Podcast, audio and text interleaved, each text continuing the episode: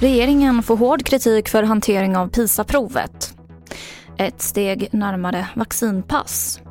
Och Kina har skjutit upp den första modulen till sin rymdstation.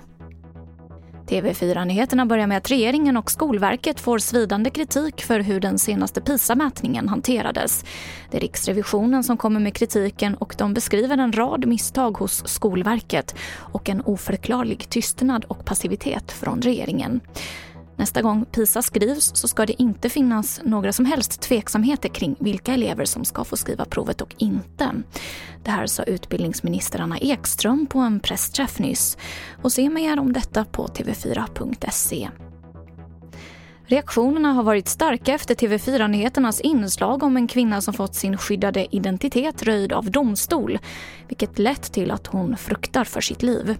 Och nu lovar ansvarig minister åtgärder så att inte liknande situationer kan uppstå. Jag tycker det är fruktansvärt att höra och det måste finnas ett starkare skydd kring kvinnor som, som lever i de här situationerna och där samhället måste sluta upp och säkerställa att inte personuppgifter röjs. Det vi sätter in åtgärder kring nu det är framförallt att få en bild av hur ser problemet ut och vad är det som sker i de situationer där uppgifter röjs. Och också vilken kunskap är det som saknas hos yrkesverksamma för att de ska kunna agera på ett sätt som gör att inte eh, personuppgifter av misstag röjs. Det sa jämställdhetsminister Märta Stenevi.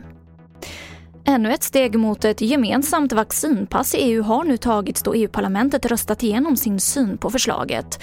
Därmed så kan slutförhandlingar nu inledas med EUs medlemsländer och EU-kommissionen i hopp om att få till en lösning som träder i kraft till den 1 juli. Och så kan jag berätta att Kina har skjutit upp den första modulen till sin rymdstation. Modulen kallas Himlens harmoni och sköts upp med landets största raket, den nära 54 meter långa Changsheng 5. Rymdstationen ska enligt planerna stå klar nästa år. Och det var det senaste från TV4 Nyheterna. Jag heter Emily Olsson.